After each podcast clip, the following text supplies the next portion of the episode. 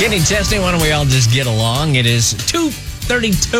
You're hanging with Bossman. Good to have you along for the ride. This is kind of weird. I, I get both sides of this story, but I'm, I don't I, yeah, I'm a kind of a traditionalist. Leave things the way they are. Don't mess with things. But some people think it's bad that we always celebrate Halloween October 31st, no matter what.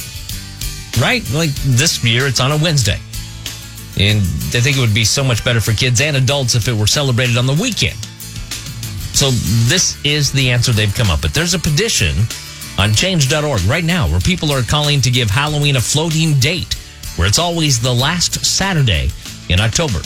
That would make Halloween more like Labor Day, which is always the first Monday in September, regardless of the date, and less like Independence Day, which is always on July 4th. So far, more than 25,000 people have signed that peoples or people have signed the petition. Halloween has been celebrated on the last day of October, dating all the way back to at least 2,000 years when it was an ancient Celtic festival called Samhain.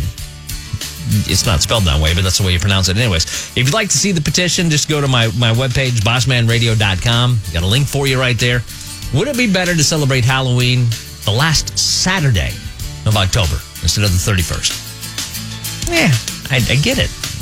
I just like it on the 31st. Liberty Mutual Insurance knows you're focusing on the road right